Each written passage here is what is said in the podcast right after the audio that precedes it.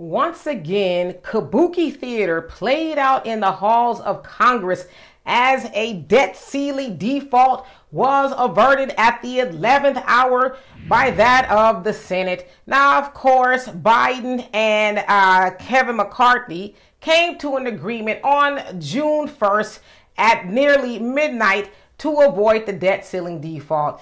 But there are some people saying, well, that's great. However, that's going to harm black people. Now, I should also say the debt uh, ceiling, if you will, needed to be raised from what they are telling us, right?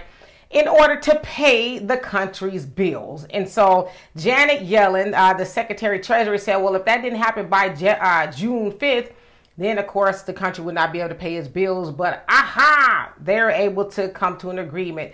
But the president and CEO of the NAACP, Derrick Johnson, said, wait a minute now. Some of the things that y'all are trying to do in uh, that passing of the debt ceiling will hurt black Americans. And specifically, he said this The deal avoids the calamity of default but weakens environmental protections IRS capacity needed to collect revenue and adds burdensome requirements for Americans seeking public assistance.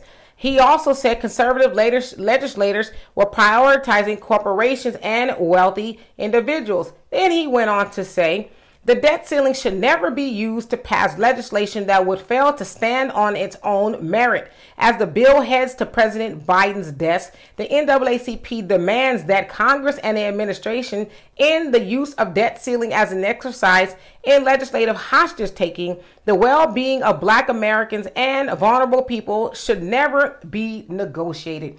Now, what he means by that is within that debt ceiling uh, bill, if you will, they're saying that people who are receiving food stamps and uh, TANF, temporary assistance for needy families, they're going to have to do more, right? So they're going to do more with the work requirements in order for them to receive those benefits. And so, again, there uh, at the uh, NAACP, they're saying, well, that's not right because that's also kind of playing into racial stereotypes, basically saying that black people are getting more of those benefits and they got to get to work. Now, we know, of course, Black people, we make up about 13 to 14% of the population, depending on who you ask. And we know that white people make up even more of that, about 60 something percent.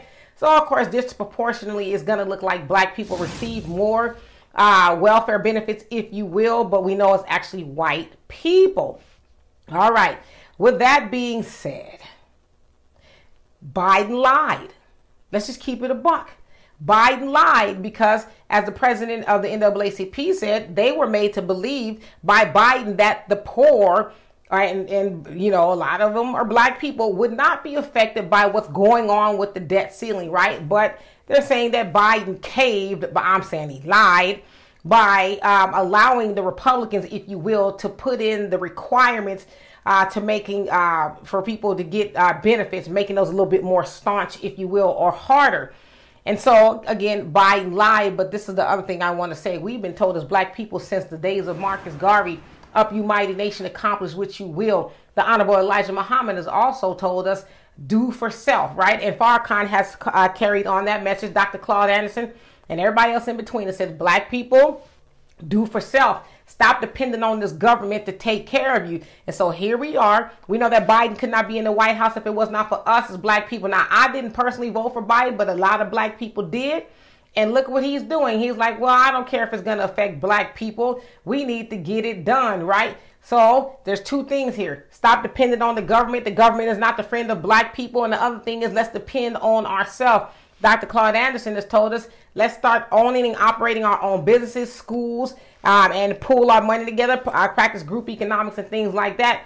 But black people, if you think things are going to get better because uh, somebody in the White House uh, may or may not do something for you, you are sadly mistaken.